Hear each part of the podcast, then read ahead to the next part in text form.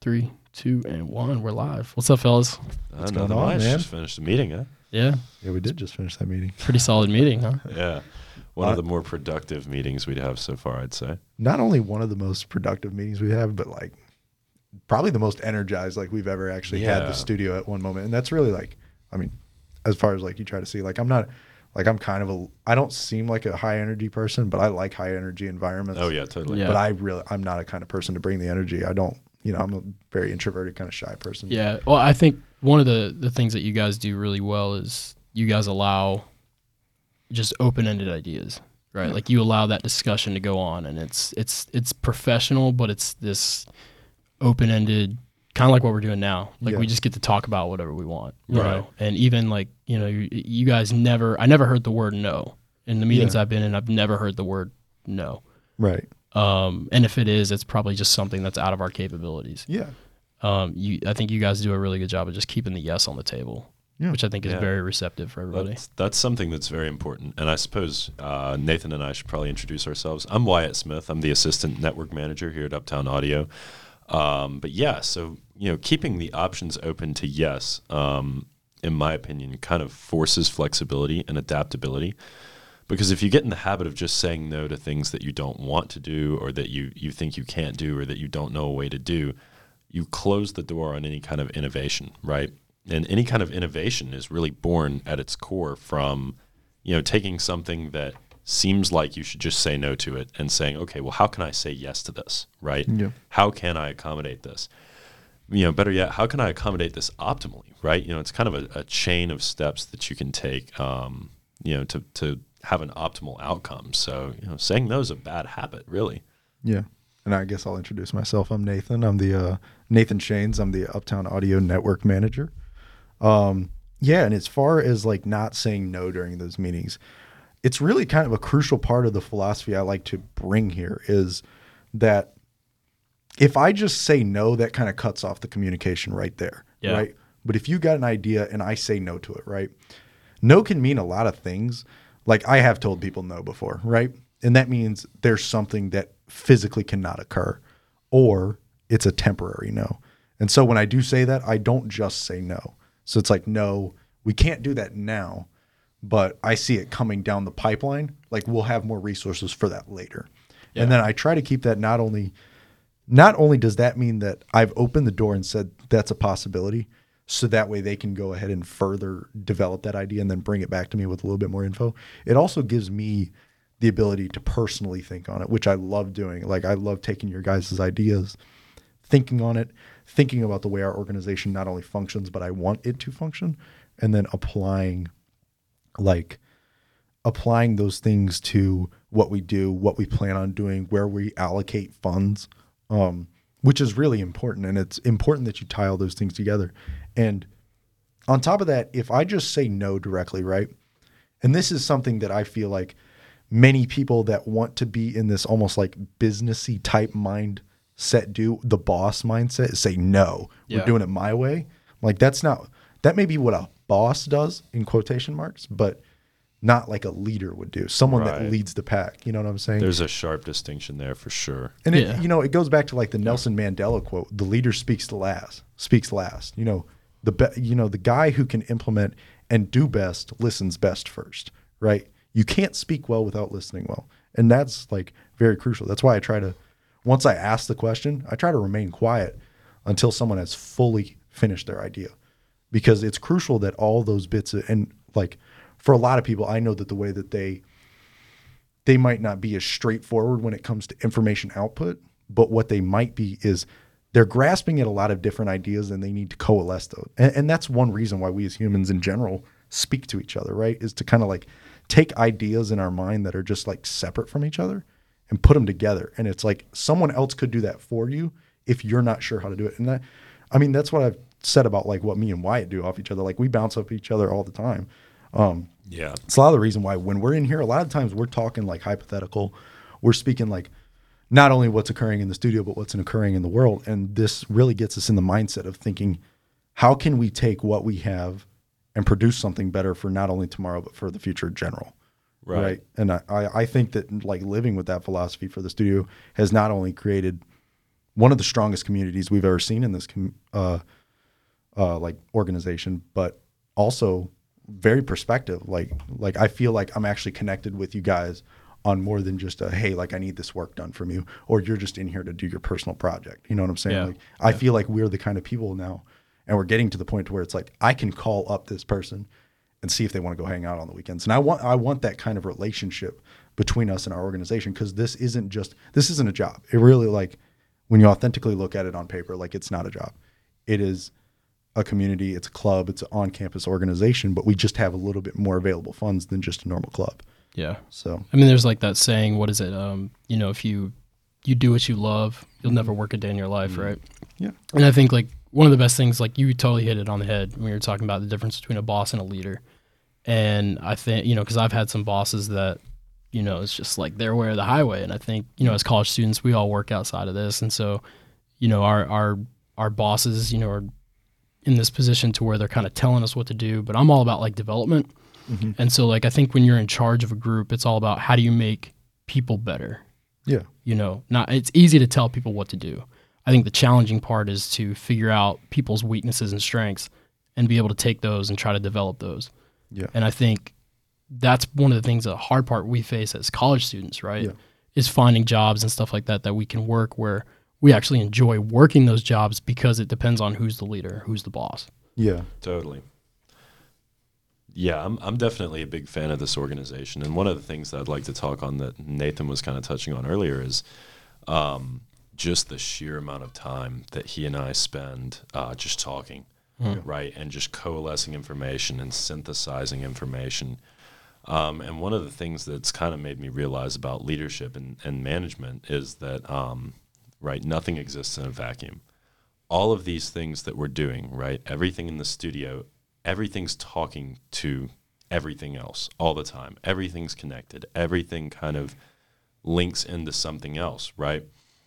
So it's extremely important that you know we kind of have these times. So, like for instance, uh, my office hours are nine to eleven on weekdays. Uh, Nathan's are a little; they differ a little bit, but we have a lot of overlap, right? So generally, um, at least three days a week, he and I have a couple hours in the morning, just sit down and talk, uh, and we use that time to just you know synthesize everything, tie everything together, make sure that everything is talking to everything else, so to speak. Um, because man, communication is key in an organization like this, uh, and it's not just key in the way of people communicating with other people. It's key in you know, and hear me out on this: ideas communicating with other ideas through Yep. people. Right? The ideas kind of interact with each other as we talk about them in our minds. Right? You know, as you were talking about, you know, I have this idea, you have that idea. Um, those ideas interact and kind of almost flesh themselves out, and it's it's why that time in the morning to just talk is so so crucial, and you know why I enjoy it so much. Yeah. and I think between you know just the the very short time I've known you guys, you know, I think it's one of the things that's important to have in the workplace is chemistry. And you guys you guys have that chemistry. Right? Like you guys have that that professional workplace chemistry where, you know, you guys can bounce ideas off each other. I mean, we see it in the meetings, we see it just in the interactions I've had with you guys. And I think that's super important, Yeah, for sure. you know, in any job, especially when you're in an environment like we are where creativity is kind of the main ingredient in what it is that we're trying to It's our achieve. export. Yeah. yeah. Well, I mean, we sit right on the crux of needing enough creativity from both lower level members as well as staff members and even people from the outside that are giving us ideas. we we sit right in that crux again between creativity and kind of like a professional object oriented business type standpoint like what i'm applying here business wise is not something that's 100% specific to the podcast itself so one thing i do try to do is sort of instill in everyone like this idea that it is okay to be creative and very very idea oriented without stifling the part of you that is exceptionally logical on time and all these things and it's not only is it okay it's necessary it's necessary in a lot of ways because i mean how many times do you have friends that come up with some form of creative idea in regards to the podcast, a podcast, some YouTube series? And I think like our age specifically, like the YouTube, I'm going to start my own YouTube channel. I've been in this situation before. Your creativity did not meet up with your business like object oriented type of focus. And so I try to make sure that we've got enough like professionalism and focus for the product that we're not not only are we not stifling this creativity, but we're also producing, right? Because we do sit in that medium between things where like in other businesses where there's no creativity involved, you know, you're just thinking like, okay, how do we sell more product? Period. Pure right? optimization. yeah. right? Pure You're- you're optimization. making numbers on a screen go up. Yeah, pure optimization in relation to, you know, the sale of an item of which you already have, right? Whereas here, we have to come up with the idea, come up with the concept, come up with the product and sell it on an individual basis, right? Which involves creativity as well as it being a very personal project based focus here. Branding, Right. right? It involves Yeah. a lot of branding. Everybody's got to have their own brand. Do you ever feel like there's times where you're just like, man, this is too much. I don't want to do it anymore. You know, because obviously we're full time students and working full time. You know, so like, it, uh, do you ever feel like it's like, man, like maybe I should back burner this, or like, or is it, or are you so driven and so passionate that you're like, man, you can't stop thinking about this? I genuinely think about this studio almost every day. Um, there are very few days, and I mean, like anyone can, anyone from the studio can vouch for this. Is like, if you reach out to me, most times I'm responding like not only very quickly, but in a timely manner with additional information, potentially follow. Yeah. I try to be very on top of the ball. Um, I know that the best way to make things happen here are do things fast, uh, as well as well. Um, and the best way is just to get started early. Uh, we don't operate on a very very long time frame here, uh, which is I mean that's absolutely crucial to the way that your college, like club or in this case organization operates. Uh, is that I'm not going to be here for much longer. You know, like when you think about long term planning for these companies out there, they have five year plans, Yeah. ten year plans. Yeah. I'm not even going to be in school that long. You know what I'm saying? So I really we need to operate on a all right, we got 4 months to do this and it's something big, you know. So delegate properly uh, and engage properly, but no, I'd say as far as the um as far as just like saying I need to back burner this, I've experienced that before. I really have. Um and I th- I think Wyatt can definitely vouch for this like Yeah. last semester. I mean, you can see how back burner this entire studio became. This And I mean, yeah, I mean, I got tied up with school. I was taking 18 credit hours. Uh, I mean, I was, 18's a lot. I mean, I was taking 18 at the beginning of this semester too, until I recently uh, decided it was time to switch majors and drop some classes. And then I've given this studio a little bit more dedication and time. Um, but I think one thing that has this semester been different than all the other semesters is, and I mean, if Wyatt wants to speak of this too, is that at the beginning of the semester, I focused on us having a plan. Yeah. I focused on, I was like, look, like, and, and you know, those first couple weeks, I was in here by myself, right? I didn't have a staff, professional staff. We had, I think we had maybe like two people that were willing to come back, but I was unsure. So I still had to reach out to everyone else to sort of like revive the organization. And you mean like this past January? Yeah, January, Yeah, as like- in like as in a three couple months, months ago. ago, yeah. Like Oh. no, uh, everyone that you see in those meetings is new. Terry's new. Um, you know, Braxton. I, I had met Braxton last semester, but again, all these people needed follow up. They needed um, communication, and so one way that I've been able to focus on that was sitting down in those first couple weeks. Was all right. I'm in the office. Open up a Google Doc.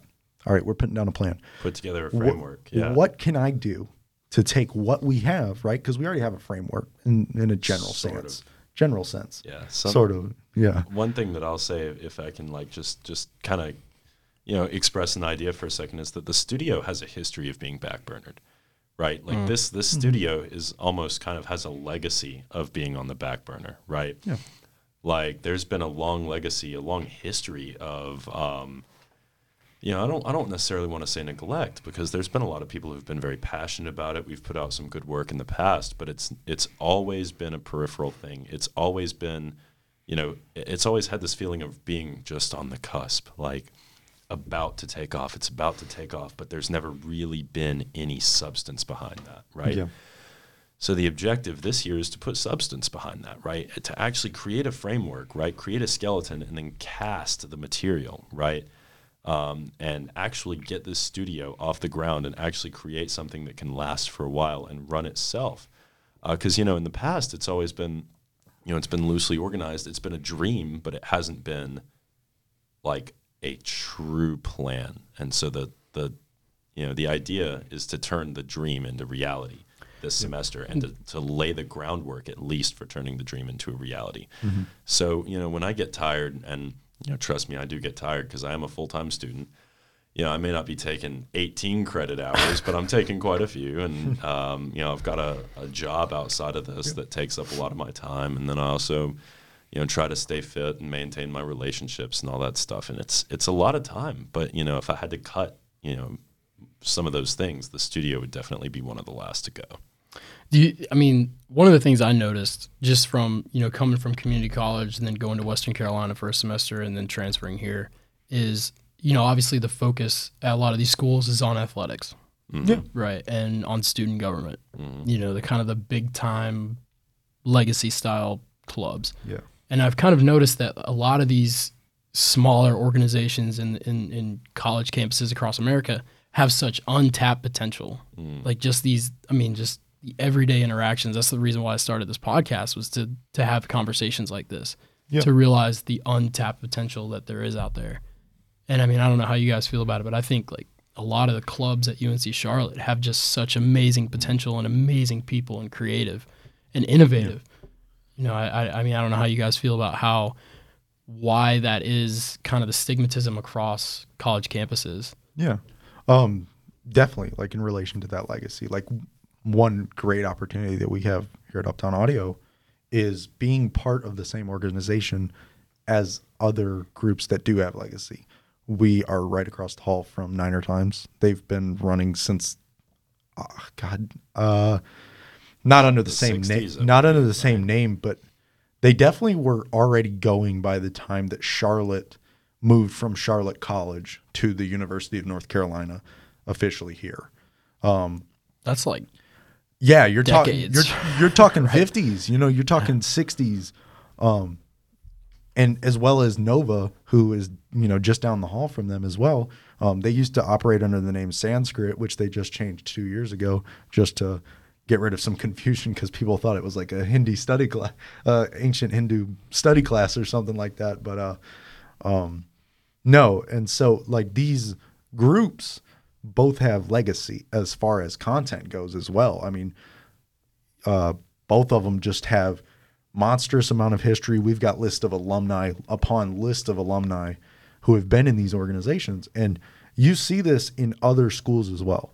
Um, when you look at uh, NC State or Chapel Hill, like they have like Chapel Hill has the Daily Tar Heel. That is a very very prestigious uh, like student run media organization. And it's only been built like that by people that have sat down and like intentionally thought what functionally on an organizational level. And this and a lot of for a lot of people it does bother them to sit back and think about what structure they're operating through because it's like that's not the fun part of the job we do it really isn't It's, now it's i mean intimidating. It can be kind of Yeah. terrifying for I mean, a lot of people. Yeah, and I mean, I enjoy it a little bit, but um, it's one of those things like that's not the fun part of the job. And so it's like people that do that have sat down, intentionally thought, and created a framework and a structure, and you know, essentially like operating, you know, procedures and whatnot for all of these things that have created a machine that has been operating for sixty. Some of, I mean, I mean, in the case of Daily Tar Heel, I mean, you're talking about a, a, newspaper almost as old as the school itself. yeah. You know, I mean, you're talking about almost 100 years of people between the ages on average of 18 and 22 operating an entire organization and keeping it running. Like the turnover rate on that is absolutely mm. ridiculous. And to sit here and think that we sit at the origin or the cusp of something like that is very, very important because what it means is that we sit down and very intentionally think about all these things well in advance. So that way, um, we can come up with solutions to problems that haven't come up yet. You know, and that's that's called I mean that's just thinking proactively and that's what we want to do here because what that means is that we allow ourselves and afford ourselves the freedom to think about the product, think about the the creative part of the work that we do do. And that's just I mean that that's what everyone's here for. You know, you hear podcasts, you don't think about all right, I really love sitting down and editing audio. Hmm. You know what I'm saying? Like like we're not audio engineers. We're just like guys that get behind the mic and talk. You know, so We think about the speech, we think about the conversation. We don't think about the all right, how am I going to market this and all this stuff? So, SEO and you know social media platform, you know optimization. How am I going to get the most clicks on this? You know, it's not things like that. You need people like that, but that's not what we're doing here. It's not It's what not most people. fun part. That's not what attracts people. You know. Yeah, I, I mean the reason I asked that is because I mean you guys know there NASA's doing the um, like orbit around the moon, and the girl that's part of that team, she's from NC State.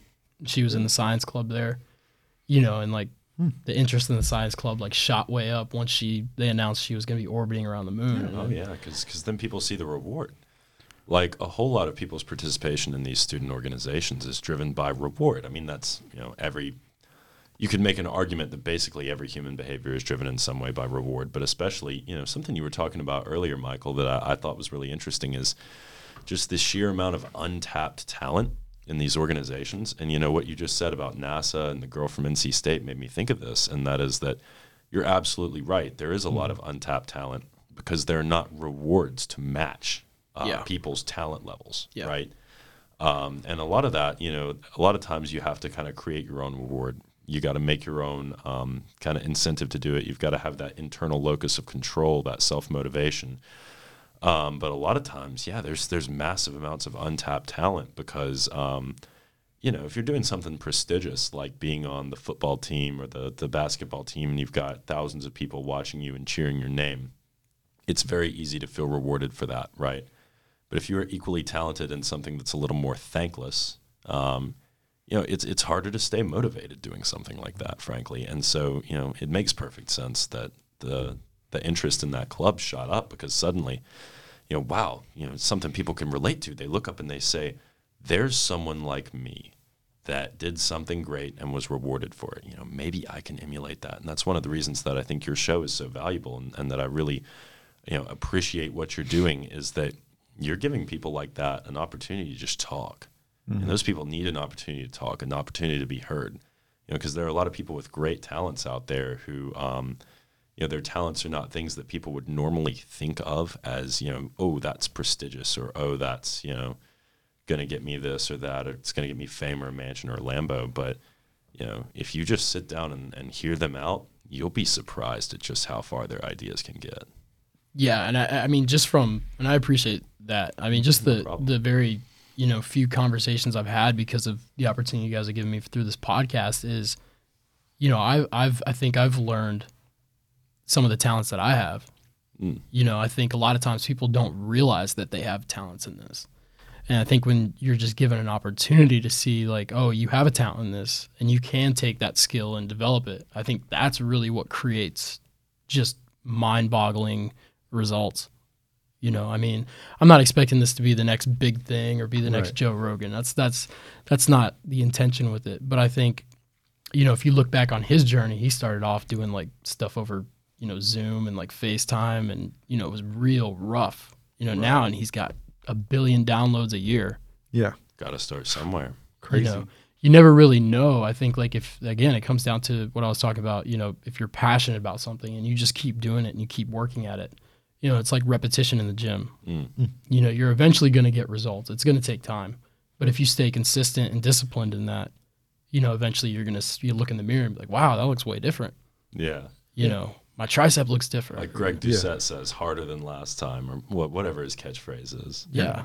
Yeah, and uh, I don't know if you guys have read the book by David Goggins where it's uh, "Can't Hurt Me." Can't hurt me, man. What a good book. I haven't I haven't read it, but I've had it recommended to me by a lot of Unbelievable. people. a crazy amount of times, dude. Like I've got so many books to read, but that's definitely up there. Yeah. I, I think you know there's some days where I'm like, oh, it's raining outside. I'm just gonna sit in bed, and I go on like Audible, and I see just listen to two minutes of it. And you're like, never mind. I'm gonna go build a car from scratch. You know, You're just Gee. like, Gonna it's- go mine the materials Why up do- and down, draw up a blueprint. No, I just I, I don't understand why I didn't think about just getting up and getting in a ruck right now. You know, like Yeah. I, I really needed a 15 mile ruck Yeah. during this torrential rain. That's you know recommended I stay indoors and away from windows, but you know I'm about it like that.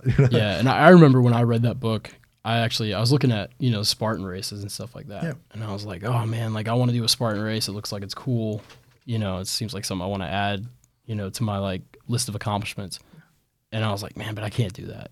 It's three miles. That's like thirty obstacles. You're just kind of like, there's no way. And you're like, all bad, these man. these like beast people on like the, the commercials for it, and I was I read his book. And I was like, you know, I'm just gonna do it. It's like I don't care. if I have to crawl or walk the whole way. Did you do it? Oh yeah, Hell yeah, brother. man. yeah. I love to Oh yeah. that. No, I I uh, Amen. I did it. Uh, I'm actually doing the one in Concord. When is that? It's like two weeks from now. Awesome. Yeah, it's become an addiction. I, I actually like do want to sign up for a Spartan race. I've also Yeah. looked at uh, Ironmans. Um, Those are no joke. man. Ironman. I don't know, You uh, got to work up to that. I don't just know. to not die. why? Why you remember Mr. Yans from high school? Yeah. Yeah, our chemistry teacher. I mean, you'd have never like like I don't want to be ru- rude to Mr. Yans because Oh, no, Mr. not at Yans all. was my I- swim I- coach Yeah. um, in high school, but and, and chemistry teacher. But Was he older? Uh, he's was actually the same age as my like, dad. So I 45. he was born in. like. I know he's bo- so he's probably like he's about to turn fifty three. Because man, Oh, those wow, those really? swim coaches Yeah. are freaking tanks. No, I mean, they're just Well, the all thing is, is like the most brutal part of that race, and I like, you know, whatever anyone wants to throw any shade at me on an Ironman is the swimming, right? yeah, There are people Oh, that can run for days. yeah. That the moment they're in the water, they're just dead fish, just Yeah. cannot move. No, I totally get it. you know, and the hard part about that is like the swimming part because, I mean, you are literally in something that your body is not physiologically built for. Totally. You know what I'm saying? Like we are not developed for swimming. Like some of us are better at it because we have wider feet, a little bit of a longer pole. But put us next to any muscles. form of fish, it just we lose. We lose in every race because it's not where we're supposed to be. there's also just an abyssal element to swimming where uh, it can be very intimidating because you know, even if you're wearing a life vest, even if there's a boat right beside you, you know, Mm. if you stop, if you stop running, the worst thing that happens is, is you gag a little bit and you cough and you'll be fine in 10 minutes, right? Like, even I remember the first time that, you know, I, I recently picked up running, uh, and the first time I timed my mile, man, I ran so hard that it was like by the end of it, I was tasting blood from breathing so much. Oh, yeah. I was about, I threw up, feeling. I threw Yeah. up everywhere, and uh, That means I, stride though. I sat down. And I sat down, and I was like, man, that felt like that about killed me. But compared to, to the idea of if I stop swimming, you know, I will be pulled down under this current to God knows where, God knows how deep. As that's intimidating. So there's a psychological element to swimming as well that's just flat out scary. Yeah.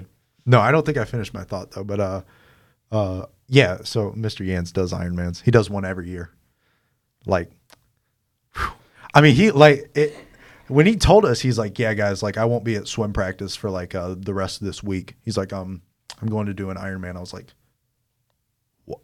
You never told us about Just this." like like, like it was just like practice. It was just like, no, I mean, we still had practice, you know, because he's hard like that. But uh, no, honestly, like as far as like influential people go in my past, like he's he's definitely up there. Uh, swim, I, I love swimming, I really do. I tried doing it a lot more when I was here at college, just because like COVID kind of cut us off. Didn't get my Yeah. uh, senior year of swim. Luckily enough, I got to finish up my junior year of swim before that all happened. But uh, nah, man. So uh, I try. I joined the swim team when I came here, and I just like again that was that was the thing that got the cut for me as far as like trying to focus on other things. But uh, I think swimming is also it's like the activity where you burn the most calories.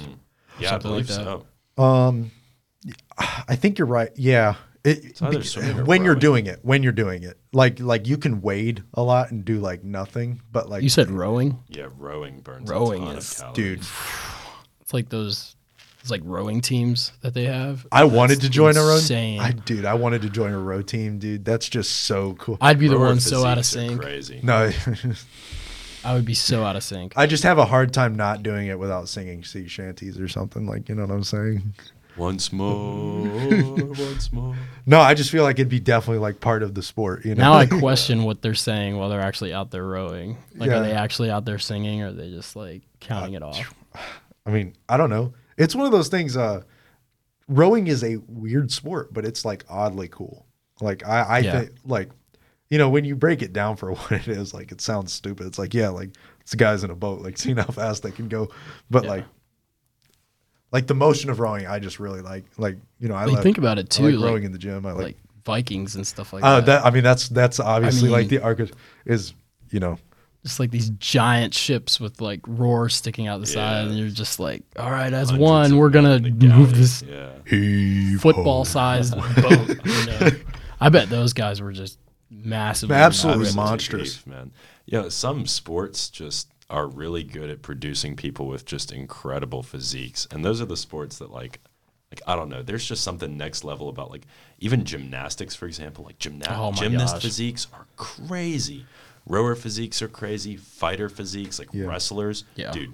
Wrestlers are some of the hardest people I've ever met. Yeah. Like, and you know, like I've got nothing but respect for every martial art, like BJJ guys and like Muay Thai, like the huge respect. Love martial arts. Yeah.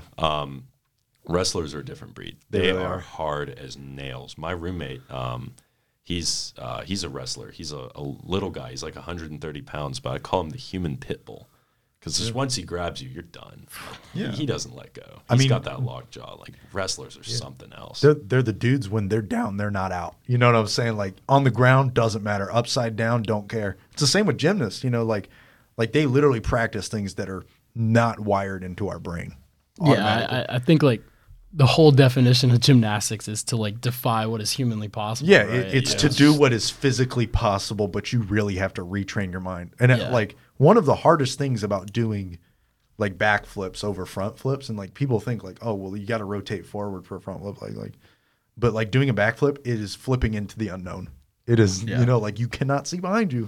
Yeah, you are I, uh, rotating into it. You know what I'm saying? I watched um, that Netflix uh, docu series called Cheer, Mm-hmm. where they like went into the lot. They like followed. Uh, I think it was Navarro College down in uh, Texas. They like followed the the cheer team and all the way to the big national championship in Daytona. And it's kind of like, you know, they went with the stigmatism in the beginning, like oh, like cheerleaders are not just dumb blondes or like Just popular, bimbos or whatever. Yeah. they're like serious athletes. You know, oh yeah, and it's for like, sure. No, Some they of the are. stuff they do. Is I They are. It's like yeah, it's a, it's What- a sport. Yeah, Yeah. I mean, compared to gymnast, like it's it's in there with gymnastics. Like they're not doing. I I want to say that cheerleading doesn't have the same skill work as gymnastics because I think Right. gymnastics is much more varied. right. But it's almost the same kind of people doing it. You know what I'm saying? Right. Like a lot of people. I mean, uh, and you know, you can almost- check this out. Like, but applied gymnastics. but I, I feel like most people that are in cheer were in gymnastics at some point. Right. Or also vice versa. There's a lot of people in gymnastics that did cheer as I well. think like the best way they described it was it's like gymnastics mixed with dance, Yeah. you know, mixed with like Cirque du Soleil type stuff. yeah. You know, I mean, it- still, I think it's just wild that, you know, these little like 90 pound girls are getting like thrown like 40 plus feet. absolutely air. just, flung and then caught by other humans. Like or, I mean, in some cases dropped. I've seen some like really like fail like cheerleading videos where girls are like broke their necks, like broke their backs because they're like God, that's terrible. no, it's horrible, feet man. in the air. Yeah. That takes a. I think that honestly, for me, that would be more psychological. Oh yeah, just absolutely. Yeah, you got to break down so many walls. I for that. mean, you, like that'd be like, okay, I'm gonna hold this hundred pound girl in the air, That, and I can't drop her. that would be psychologically if I drop- harder for me than even like fighting. Like I'd Yeah. rather step in the ring with like Habib Nurmagomedov. Yeah. I don't know if I'm pronouncing his, but really, really good fighter and get my ass handed to me then know that if I drop this chick, like she's gonna break her back. Oh, I would 100 percent take I oh, a kn- Oh, oh, Conor yeah. McGregor, Yeah. then drop a beautiful girl and be like, oh crap, Yeah, exactly. dude, me, yeah. me Like, like. I just broke this girl's neck. She's You- paralyzed. you get knocked out, you Like- wake up, you dust it off, you're fine. You have a concussion, wear some sunglasses for a few days. yeah, that's like in my code of operation, like meant to take hits, not meant to, you know, accidentally make people lose lives. You know, Right, right. Conor McGregor is something else though. Oh yeah. That kid. I mean, you were talking about like martial arts. I think Conor McGregor has just like kind of mastered martial arts in the last several years. I'm not Yeah. too familiar with McGregor. I'm, I'm not honestly. big in the UFC fighting scene, but I do like. Yeah, UFC as a sport fascinates me, and actually Yeah. martial arts as a whole fascinate me. Um, I would really, really love to learn one, and I'm Yeah. I'm actually I'm going to learn a martial art. I've Have you taken my a mind. class? I used to. So like a long time ago, when I was a kid, I did like several years of taekwondo, but that was doesn't Same really boat. count because I was a kid, right?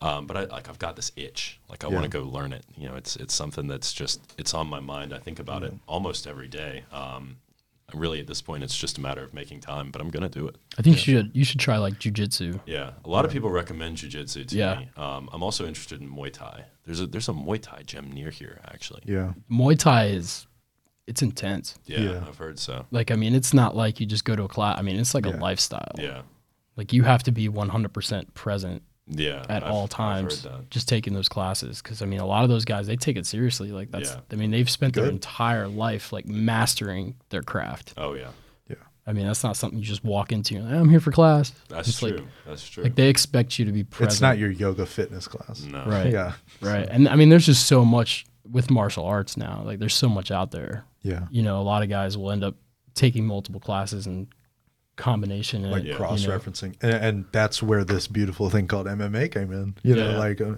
what I'm saying, it's like like the the clash of the arts. It really is. It's absolutely that's that's what I want to do is MMA. Um, just because I feel like I'll really be able to kind of, and I know I'll sound like a gamer saying this spec into what I actually like am interested in.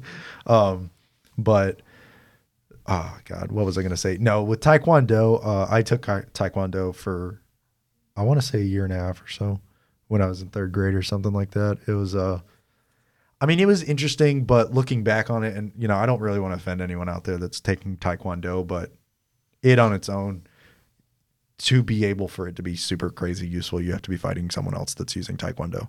yeah yeah, Um, it's a dance almost. It really is a dance, and it really like, God, you always imbalance yourself. Like, like many of the moves that are archetypal to Taekwondo involve you removing one of your stance points from the ground. You know, you're m- using your leg for operating as opposed to like your arms. So you move to a single point of contact with the ground, which, as everyone knows, like you want to keep as much on the ground as you really can because I mean that's where you're most stable. That's where you generate your most power. are you guys big star wars fans Yeah, I'm I'm pretty familiar. I used to be. I'm I'm not too much of a big fan of the, the stuff that like Disney puts no out I- nowadays. that's but not I'm- real star wars i don't care what anyone says that's not real star I don't care if it's it. canon. I don't care. The minute they said the No, word "you got trolled" in like what is it, The Wait, Force did they do Awakens? Yeah, so They in the did Force, that? Oh in the in the Force Awakens, I think Holy it was. It was like they they made a joke, and the one of the the rebel guys turns around. He's like, "I believe you just got trolled."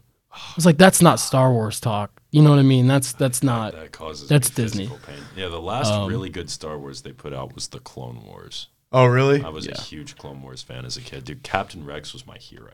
You know, everybody I talks never- about yeah. uh, when George Lucas made Episode One, Two, and 3 Mhm. Revenge of the Sith, and Attack of the Clones, and the the Phantom Menace. Everyone talks junk about those, but I, I think like they're them. actually really good. I find it absolutely hilarious that most of those have gotten swept under the bed yeah. in the past like five years because of how bad these recent movies have been. Yeah. Um, well, there's no creativity. well, It's just a rerun of a rerun, and it's tired and boring, and it does no world building. Like that's Yeah. what I loved about one, two, and three. Right, the prequels. There was a hell of a lot of world build. You had this they massive, had dynamic Yeah. universe with billions of soldiers in combat, and it was just it was massive. It was huge. It was immersive. There was lore. There was history. There were politics and subterfuge and and just all of these interesting things. And I loved the Clone Wars for the same reason because there were new cultures and dynamics and you know political struggles and histories, and it all kind of played into this beautiful mosaic. And then you get to episode seven, and it's just like. Oh, Rey, dropping the lightsaber, and it's it was the old lightsaber, and the, the It's just too flashy. yeah, and, and You know. it says a lot. Well, it talks a lot and says nothing. yeah, Whoa. Talks a lot and says that's That's actually deep. that's actually 100% representative of what that movie That's was. deep. I mean, Yeah. the re- so the reason I brought Star Wars up is so if you watch like a lot of the older documentaries for one, two, and three, the stunt coordinator, his name was Nick Gillard. He was actually like a kendo master, you know, where you use the sticks, and so he would Oh, take really? like all That's these crazy. these MMA like styles, and he would combine them into the lightsaber moves. That- so like he's like, if you would watch wherever they strike or wherever you parry and block, there's really no other move, right? And like he would just mix all that stuff together, And and, that's that's fascinating. absolutely beautiful. And it's just like it's wild. and uh, this is what uh, I feel like one, two, and three were definitely an excellent modernization add-on to four, five, and six. Yeah. And the reason is is that if you look back at like the times and the way that sort of like like literature as well as like um entertainment in almost any like medium like sort of worked in that uh that era is that it involves one shot, right? And what I mean by that is that you've got movies like Commando we're never we're not going to get movies like Commando nowadays, like with Arnold Schwarzenegger No. or Predator. Like imagine getting just one Predator, right? Being left alone, one Terminator. Imagine just getting one like where there's no world building. There's not a whole lot of characterization. There's just base level information and you experience the story as the way the characters do almost. That's not the way we do anything. And it honestly like in some regards kills me, but that happened with 4, 5 and 6 too, right? You did not really learn a whole lot. I mean, I mean the movie starts with you know the the imperial army and Darth Vader attacking the rebel ship. Right. You're thrown into the story and you just have to experience it with the characters. you you you you know kind of start to get to know the universe as it unfolds in front of you Right. you know and you know one two and three did a whole lot of world building which i actually i like that a lot but it only worked because there was not a lot of it in four Right. five and six Right. Yeah, and that's what I was saying is that that actually is a very very great add-on to the way that movies worked back then. Is because now we can go back and re-envision and re-watch those new movies with this new world building experience that these previous movies have provided. So whether or not you think that the Phantom Menace is boring as hell and has just like C-SPAN like content of alien, you know, Yeah, yeah. alien No, I- politics. it's. Like, Racing. like yeah, it's boring, but it's so crucial to the way that the other movies operate. Those reinvigorate your care for those movies. You know it's what a I'm saying? system it's a system of films Well, and I think you're talking about world building, and I think the Jurassic Park series, Yeah, like in the beginning, it's kind of the first one is kind of this mysterious. It's you don't really get to explore the island, but as like things have gone on, we're in like the Jurassic World age now. Yeah. They've kind of expanded it and allowed you to see more of the world where these dinosaurs live in. And I think they've done a good job at that. yeah. And going back to the Star Wars example, the way that all that all connects in with like the seven, eight, and nine, and I'm gonna say this, and I haven't seen eight and nine. I stopped after Rogue One. I said that's Yeah. fucking enough. Yeah. Um, I'm not I'm not watching any more of these movies. And that's not to say the Rogue One, from what I hear, was the best out of all four of those movies. I fell asleep. i did too No, I'm gonna Yeah, no the well because like when none of the characters were relatable. Yeah. I felt Uh, like none of the Solo wasn't, I didn't see Solo. wasn't solo garbage. wasn't terrible yeah i mean it was but all it right. just it, it It- just it felt was like I was just watching a cartoon. it was just all right But yeah, again, so I stopped there, and th- I feel like in some regards, seven, eight, nine, Rogue One, Solo, all this extra stuff, including the television show, represent this chronic ailment that modern entertainment has of world building to a degree that is not necessarily unacceptable, but like just diseaseful. You know, like uh, like I had no idea you were so passionate about that. no, and, and I mean you see this in like Marvel too.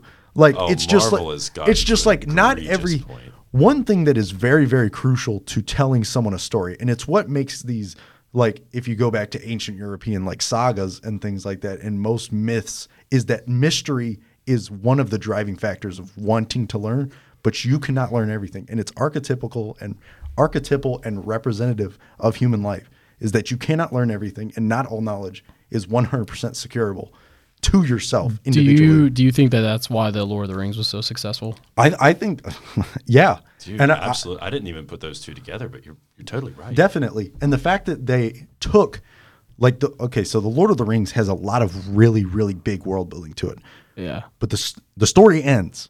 The story ends.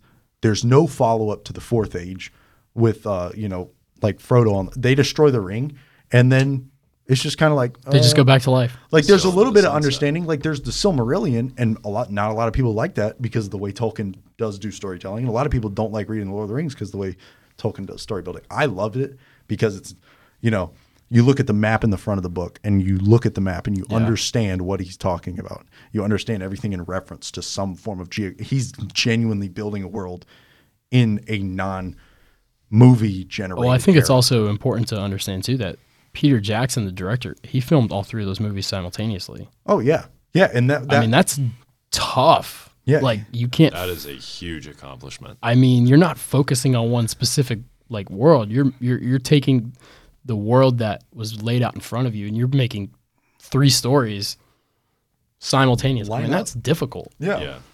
Yeah. And I think that the Hobbit, the Hobbit movies, fought, like coming after that, uh, l- listen, the Hobbit movies were okay. Like, I think they were geared towards more more kids. well, I mean, the, Yeah. the Hobbit's a kid's book. The Hobbit's a kid's book, like any any day of the week. And people that sit back and say, "Oh, The Hobbit was boring," I was like, "What are you talking about?" Like that's honestly like I love The Hobbit. That was the first like long book I read. I probably read that when I was like seven or eight or something. Man, Yeah, the same. first time I actually picked up a book and could not put it down.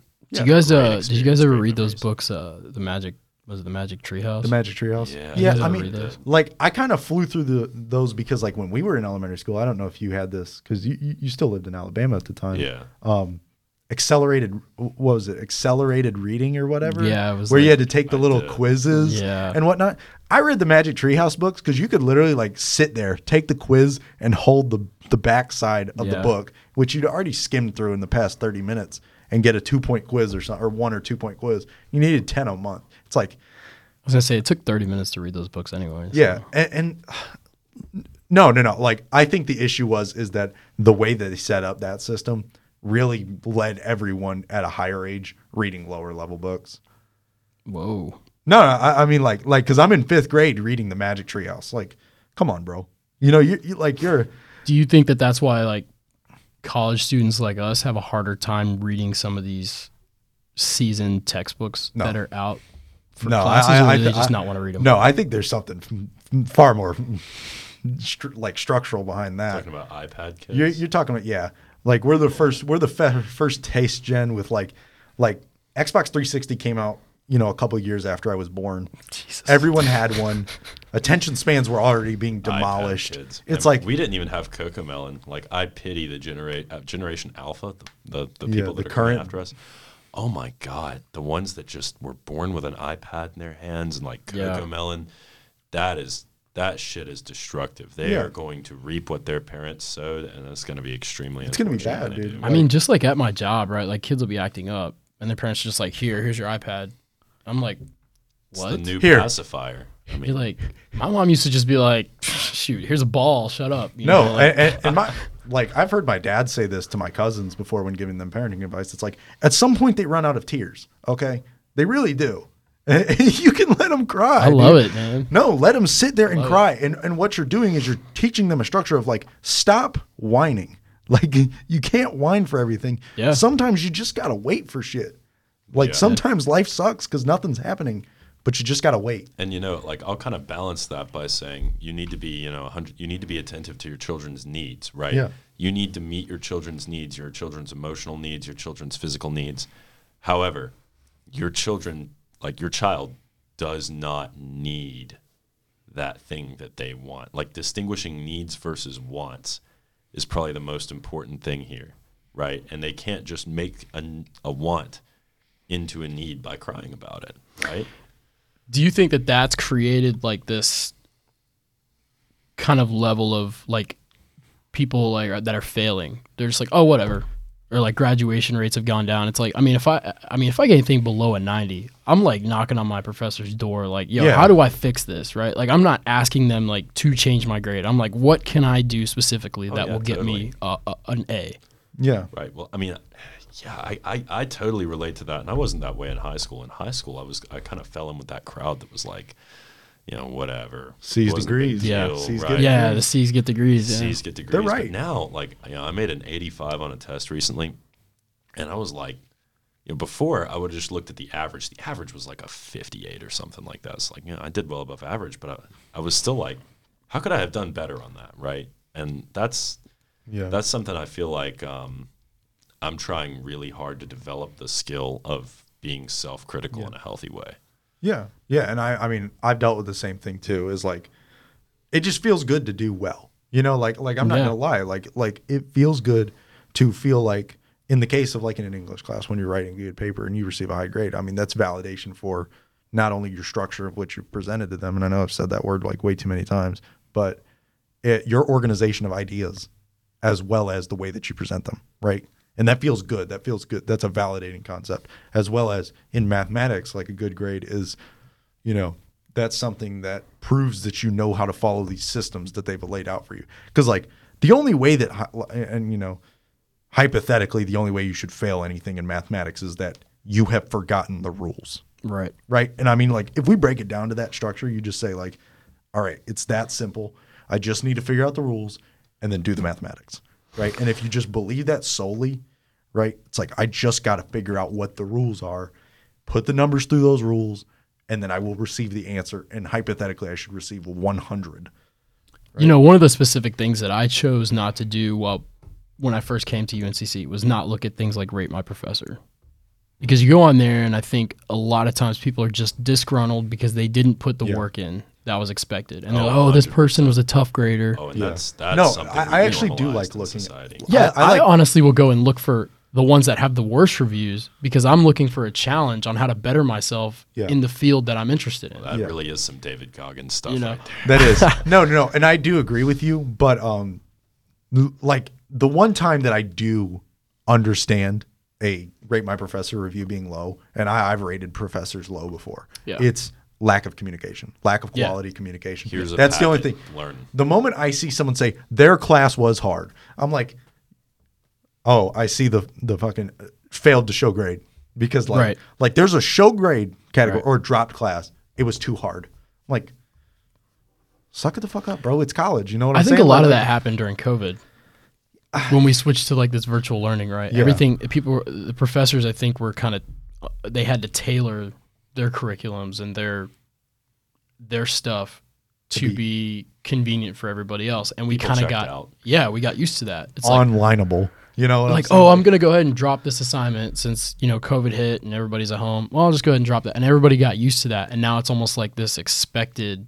Mm-hmm. It's like you, we're still stuck in this like COVID mindset being Oh, in yeah, school. totally. And, Yeah. and packet learning too, right? And, and the whole flipped classroom thing where you learn outside of the classroom and then practice in the classroom. Man, what good is a teacher if they're not instructing you? Like you need to be receiving your instructions from a teacher. Yeah. Right? I can teach myself any skill, but why am I paying a teacher if I'm teaching myself the skill? Right? Yeah. That's and, and one thing I want to say, yeah, one thing I want to say about the flipped classroom model because like obviously I've transferred out of computer science. I'm very very familiar with flipped classroom. They actually preach it at the beginning. Of, they're like, "This is a flipped classroom. You will be learning on your own. If you do not do the homework at home, you will be uninformed for class. Classes are worthless in that system." Yeah. And I want to say this about the like I want to say this about the flipped classroom as it is modern, modernized. There used to be a thing called like yeah, you go home and learn the material. You know what you do when you come to class? You have a discussion with your peers about the material Right. to then as a group find the best way to formulate the information into an understandable like medium. Well, I know think I'm people have forgotten about the definition of what a credit hour means. Yeah. It does not mean you get three hours per hour of participation in class. No, that is one hour out of a class that you're spending a week, right? The other two are, are what you apply to it out is what is expected of you outside of this class. Yeah.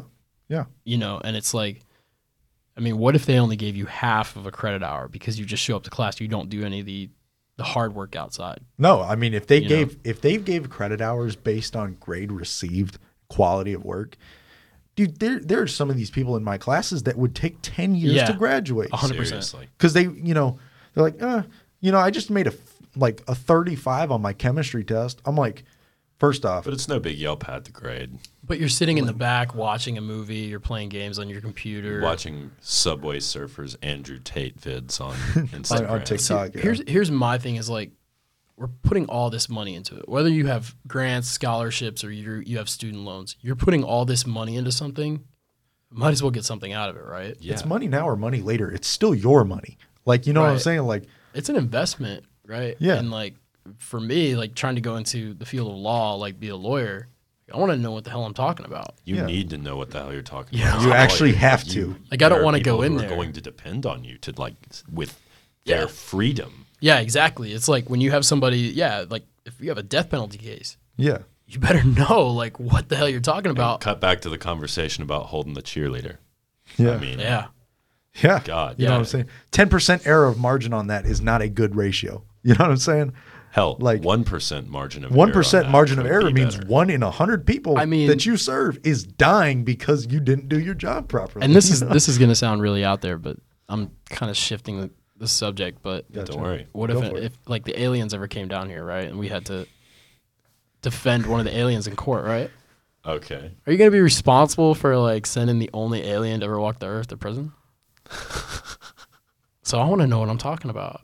Right. Not that I think aliens are real. No, but That was like the worst subject I switch. of all totally time. get what you're going. No, at, I though. get the Like, conversation if you, trying to transition. If, You if guys you if you look at every um, like if you look at you know every human life as kind of a valuable and unique thing, and you're in charge of it, um, you stop looking at it as a one percent margin of error, and you start looking at it as okay, but I didn't save that one, right?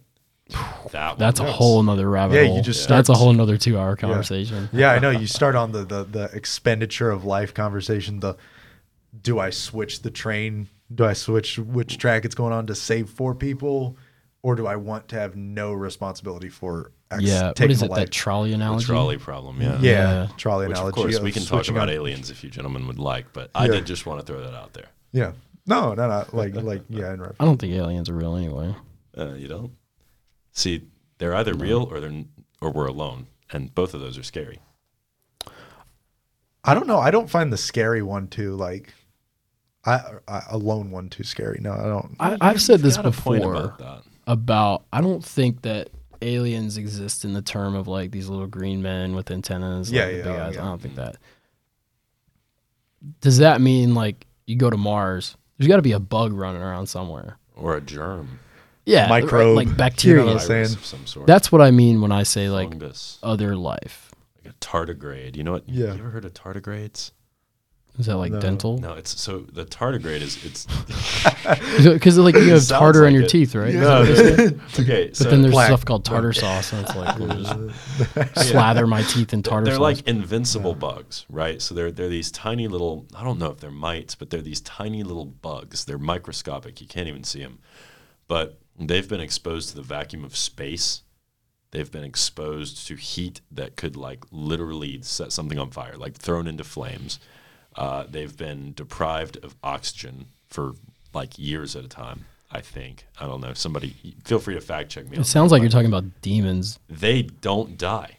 They don't like nothing you can do kills them. They've Yeah. they can withstand insane amounts of pressure. Look it up. Can you like swing an axe at them with your axe break on them? You know what I'm saying? Uh, Like- are you? like- Are they actually do you like, have to real cast it bugs? back- yeah, yeah, it's it's real tardigrades. It's spelled uh, T A R D I G R A D E S. Like Do you have So what about a nuclear blast? Okay, that'd probably do it. In. I, I, guar- I guarantee. Anything that I- I've heard- vaporizes metal. Just the way you said that, it's like. Yeah. what about a nuclear blast? That would probably do it in I, I would hope so.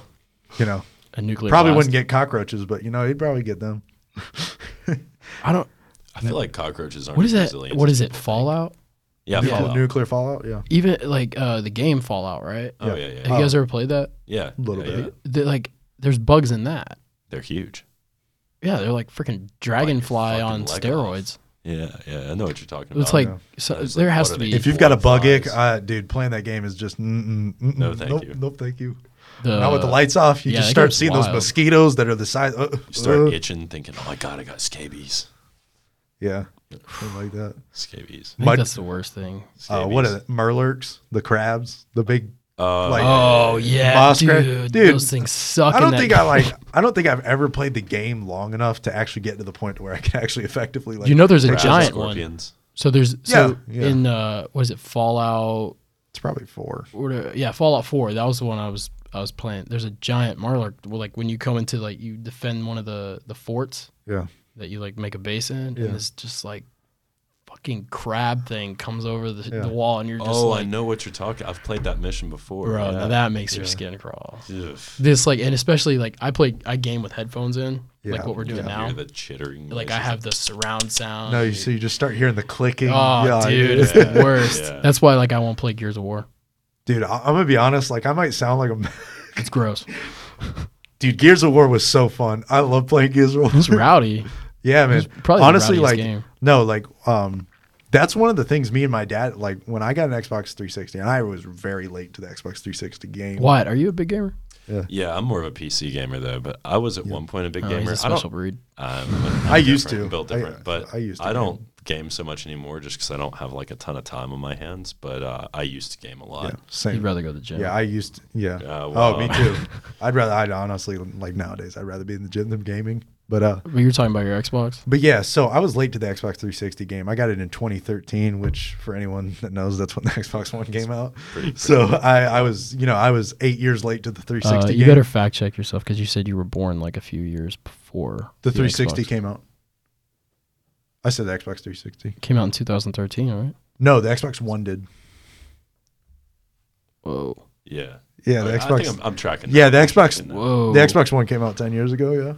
No way. Yeah. That's crazy. Later this year. It will be. What? Um, I'm I'm so old. but yeah, I'm that's still stuck on PlayStation 2, man. Yeah. Well, that's when I got my 360, and one of the first things that I did was I got the the triple pack Gears of War, and that's what I played with my dad. So I Oh, was in yeah. fifth grade, man. Those Your dad let you play Gears of War in fifth. Yeah, man. We played we played it co-op. th- those those It was- gaming with your dad memories. Those Yeah, man. Just awesome. saw, sawing these you know underground locusts in half with the chainsaw assault rifles, blowing them to, and we played with Goron too, man. You know, I, probably the only game that's ever scared the crap out of me. I think I was a little kid. This is back when GameStop used to allow you to play games, Oh, and they had the uh, like demos. And it was when Resident Evil 4 came out, Oh, And yeah, you're playing the Resident Evil's demo? else. and you're walking through the woods, and then you go in the little like shack, and the guy comes out with a chainsaw. Oh yeah. Dude, I was so scared. I hit the like reset button on the demo because I was like, bro, and then I like ran because I was like, this is too much. no, uh, God, what was it? I played um, God, what was that game? Uh, Outcast or something? I don't know. I heard some, that's pretty scary. some horror game on the. I played it on the one. I had my headphones on, and you hear like some psychopath like scurrying around the. uh Dude, when I was Around the younger, I used to be mansion, chicken shit the headphones dog on. Ever played uh, VR horror? Because No. I, I had With a buddy, headset? dude. Yeah, with a VR headset. Dude, if I did that, I Holy would honestly fuck. launch headset So off I my had head. a friend when I I'd was break it, dude. When I I was like 14, I had a friend, um, and he and I he lived way out in the country, so it was double creepy. Like he lived in a, a creepy ass like farmstead in the middle of fucking like Texas nowhere. Chainsaw Massacre style. Yeah, like you had to take a dirt road to get there. His family like had well water, like like they they did they they were off the grid, man. And he had a VR headset, so. I have great memories of staying. up. I don't talk to him Had great memories. great and terrible memories. I stayed up all night with him. We played this video game series called Amnesia. Uh, and it was freaky as fuck. There were like these pig human hybrids who would like try to eat you uh, and like chase you around. And we had like VR on, and, and you just hear like a pig squeaking behind you in AR or in VR. And be like, and you'd be like, Dude, on You- you know recording, that just coming. sounded so legit. You know what's coming. yeah, You know man. what's coming. It's, it's freaky. VR is kind of, they've like upped their game lately. Oh, yeah, seriously. like There's some like, I've- I, I don't think we're far off from like going into a room like this without a headset on and like having a virtual reality. yeah. No, no, no. I That think that we're far off. or, or even like a, I a don't- induced lucid dreaming state or something like that. no, no, no. It's the moment you can do VR without the VR headset on. That's Yeah. the stuff that's like That's um, I think uh, Elon Musk is trying to do that with like Neuralink. Neuralink. Yeah. No, I mean it's just stuff like that. It's like uh, Freaks me out. I'm never getting a Neuralink Um, chip. that- or I'm not getting a brain chip. I do no. not I, care. mm, when uh, you guys know Shark Tank, right? yeah. yeah. their like one of their very first pitches was this guy who came on and he was like, "We're gonna do an, a Bluetooth implant. It's like underneath your ear. Oh fuck.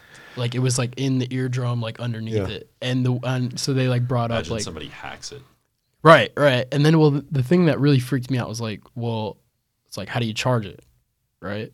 And so they asked him, and he goes, "So you you have this needle." That you lay down on on your pillow, so the needle like goes in your ear, Oh, I've heard about you this charge it- one. You know what I'm talking about? And it's like, No, what happens no, if I'm you talking about the miss? Matrix. What happens if you miss?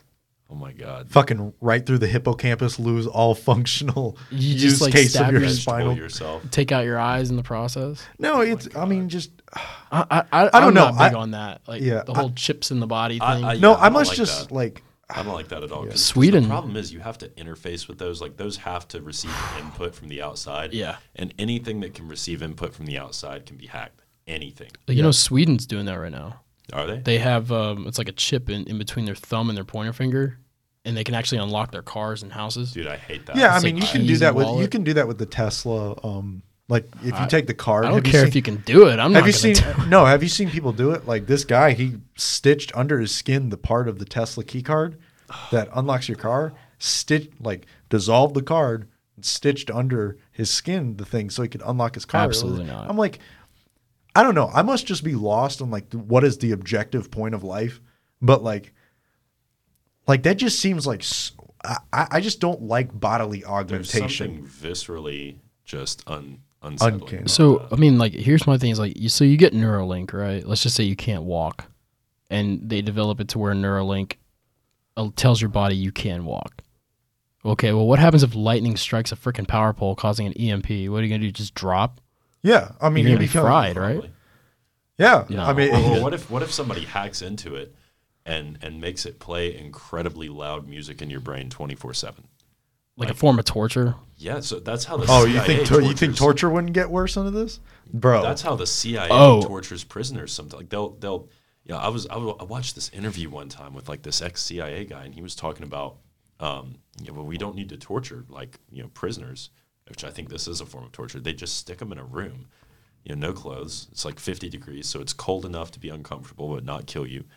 Bright white light all the time, play loud, unpredictable noises, and they said like even the toughest terrorist, like Al Qaeda, Taliban guys, crack after about three days. Tell them anything. I think they were uh, they were doing stuff like that in Vietnam, right? Yeah. Where they play like static and like white noise. That that's terrifying. Now now imagine someone doing that inside your brain. yeah. You're just walking down the street. In Well, your I mean, the thing is, is one thing that we do have as a faculty, as far as like uh, being able to resist these torture methods, is that our body will, under some circumstances, like shut down systems, right? Like the thing with the loud noise, right? At some point, your ears just don't, they just stop working. Or if you, what happens if like something happens where you get a high pitch? You know, like where like It's out of your just- receivable frequency. yeah, you just get this high pitch. well, I mean, just you know, Isn't that what they thought Havana syndrome was for a while? Are you familiar with Where you Havana get high syndrome? that you get that high pitch out of nowhere. Yeah, and then it, Yeah. it messed up like a lot of our service members overseas. Yeah, I don't know. from like It- I think it was like people from thought the it was a sonic attack by like the Russians or the Chinese or something. Now they think it's something different, but yeah, it's called just Havana wild. syndrome. You should look it up. Because I mean, you know, like now, like a lot of security companies, you know, because that's what I do in my full time is I work security, and a lot of companies are moving into like robots. hmm Like they have them in Uptown, Really? like outside the Bank of America tower. They've got like these robots that roll around, and they like will actually follow you. It's kind of like a giant version of the Starship, oh, like what we have that delivers food. yeah. And then they have like one that's developed where it can actually like spray OC at you. Oh, yeah. I've seen Oh, that. wow, yeah, I heard don't about know that. how I feel about that. Uh, that's what I'm saying. Like, what are they going to no, no, start no. ar- arming See, these Here's the worst uh, part. robots? Oh, damn. Peaceful protest walking down the street. One of them accidentally bumps this bot. Hoses. Okay, but we were like we were just talking about like somebody hacks into that. Yeah. What if you start putting guns and like you know like a machine gun or tear This- gas on these things? Again, God, I this- hope they never do. Again, this is something that just like I, I I think that this is like our robotics are coming far enough, right? That like we can do things with robots, like and just be able to control them. Like, oh, we got uh, unmanned drones now that can just like kill people. Like what Elon Musk You know, does. Or I mean, No, I mean, like warfare. Ukraine. Have you have you seen Elon Musk's Tesla factory? He doesn't have any. He's got like his Tesla factory is just all. It's guarded by robots, like genuine robots. Yeah. They like scan. you. It's like a when you check in as a visitor, scans your face, creates an ID, and it hands it to you. Yeah. And it's a robot. He has no customer service staff. It's all robots. That's I mean, you know, I, I think that you know people can have that. No, like like it's obviously an availability. You use it, whatever. Like, but one thing you got to start thinking about is like, all right, then what happens is that mm, the AI becomes sentient. All right, now it has a bunch of visceral bodies it can hack into and just hop between. You can never catch it. You can never turn it off. Ultron moment? I mean, literally. No, I, I mean like like we unironically. We've thought about this more than a million times, and yet people, and you know, I don't want to blame engineers, but I want to blame engineers. Is su- such like odd, like, and I know I- I'm in the same mindset almost. Is like this just itch for what can I do? What can I do with it? And then Jurassic you sell Park. it to the general public. And the issue, and, and this is one thing that's like I've noticed. Uh, I feel like I noticed is that evil really isn't good at innovating. Evil really uses good and like an interest for knowledge as its basis to play. I mean, we look at all torture methods are based on some sort of equipment that was developed for some good purpose. Do you think we'll start to see things like mass public transportation, right? Like the light rail. Do you think we'll start to see that become automated? Operated like transit and Yeah. Call of Duty Black Ops 2. yeah, where are, I mean, where there are no drivers. It's this automatic thing. I mean, it already back and feel like those systems already feel like uh, like that. Like I know there's real people working on those, but like those are. Do you think feel like- planes will eventually become? Oh yeah, I, Oh, I'd be a definitely, little yeah. scared if I were a pilot right now, frankly, for the future of my. Uh, career. I think personally, I'd be scared if I was in any sort of uh, industry at all because, like, Aren't they doing that with like cargo ships now? I mean, like, what difference do you see between like the co- like what we're on the edge of and WALL-E? Nothing. Like, like what name name one thing that can't be done by robots and AI right now? Writing music and songs. Again, art that people something to relate placate something to placate other humans. When something to placate other humans in a non-functional when I worked at um point.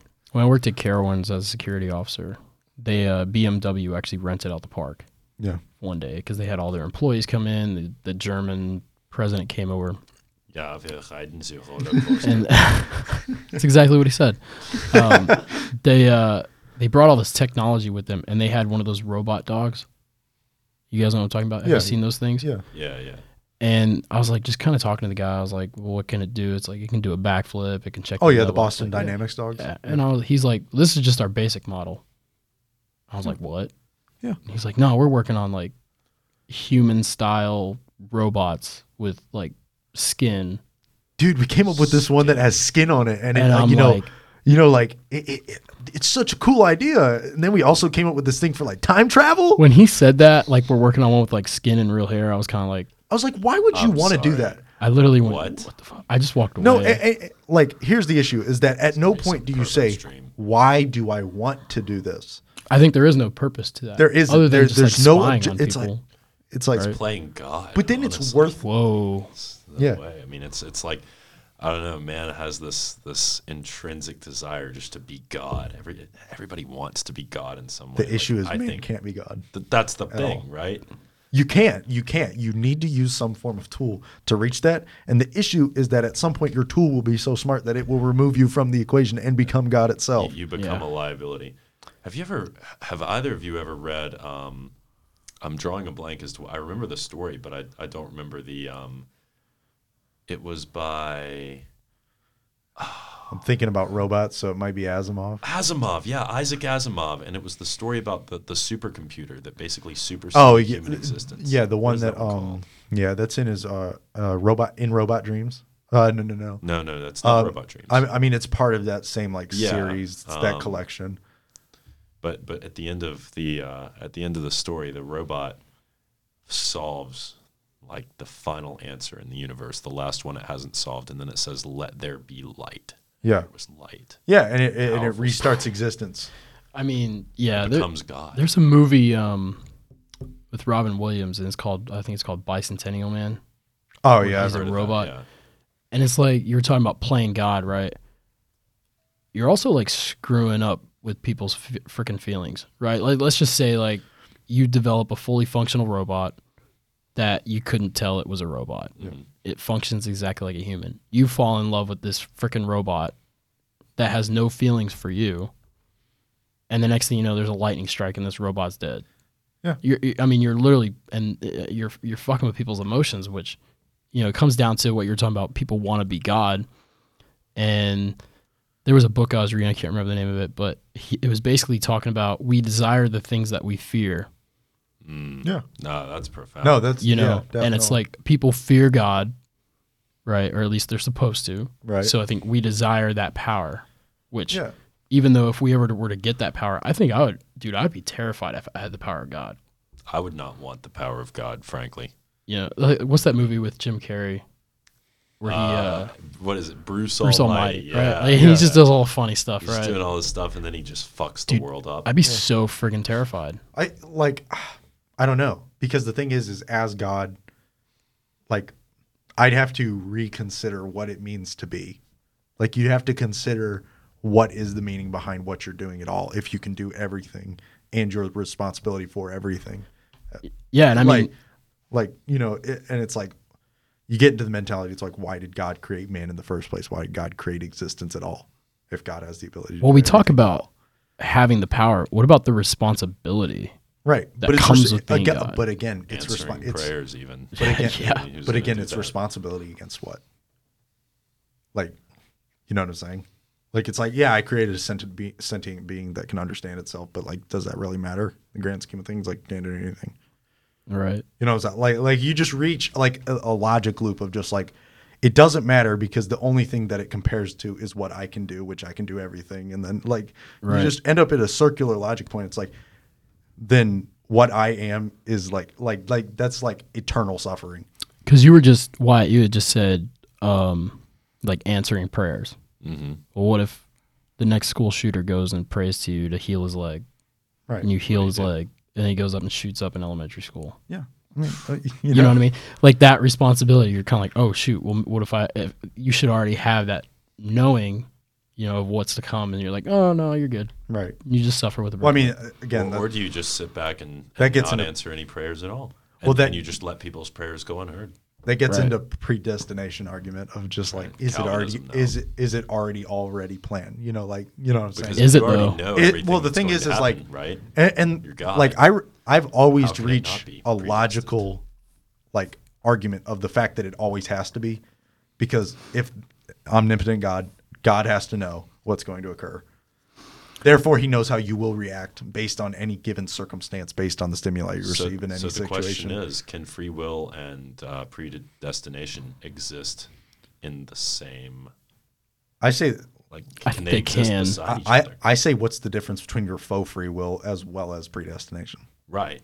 If you experience free will in a predestined world, then everything lines up in order, right? Then it is free will. 'Cause It- it is both 100% free will, but it's 100% also predestination. 100% predestined. It, it's almost like in the Bible how how Jesus is described as 100% God and 100% man. It's like a Right. dichotomy that shouldn't exist but can. Yes. Well, well, the thing is, is like, if God predestined it, then what's to say that it's not locally free will, right? Like you did experience, see, think, and you know, do all these things and amalgamate some form of thought, and then produce it in some form of action. But that was one hundred percent in any circumstance based on the information you received prior. So I- believe more in like a a, a multipolar des- predestination, mm-hmm. right? Like, so the Bible's very clear on you're either going to go to heaven or you're going to go to hell, mm-hmm. right? Those are those have been predetermined, Yeah. right? But I think it's based upon the choices that you make. Yeah. You know, it's like you're in front of two trails, right? Like you have the decision to that that destination is already waiting Right. for you at the end of the trail. It just depends on which trail Which you're going to trail take. you do take. Do you know what I mean? Yeah, yeah, I so I think like understand life is kind of this multipolar predestination roadmap. It's like there's a there's a path. Uh, it's like you know every step you take in life leads you to a new fork that will eventually lead you down another path that will lead you to. It's like there's a system of roads almost. Right. Like I mean, as a five year old kid, did I know I was going to go to UNCC studying political science, criminal justice, and pre law? No, No. Was that destination there for me? It obviously is because you're here. Exactly. Like it's it was already here. Had Right. had I been five years old and been like, at least in this timeline it was. Yes. right. Yeah. What if univer- or, uh, UNCC didn't exist?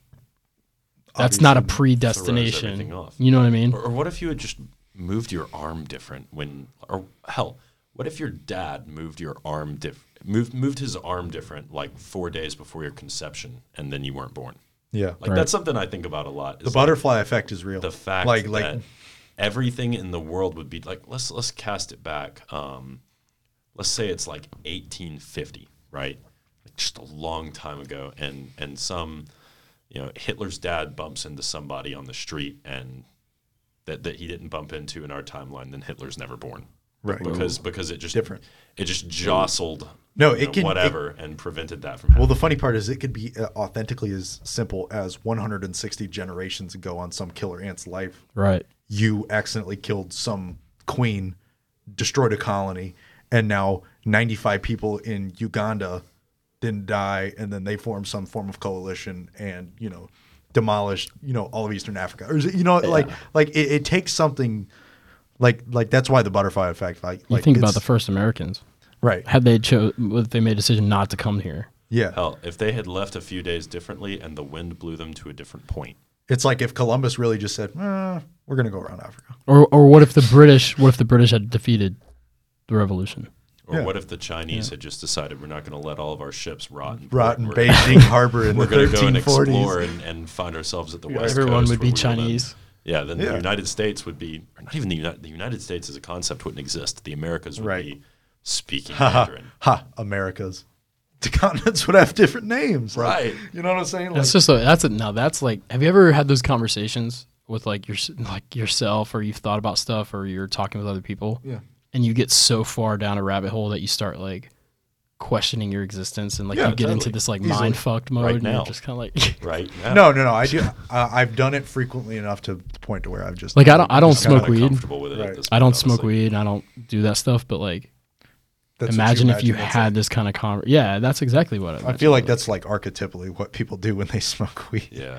Have that, have those conversations. Right. Well, it's like nothing else is opera. Like you just get in body mellow state, so you Yeah. just have to just start thinking You because you can't inside your do. mind.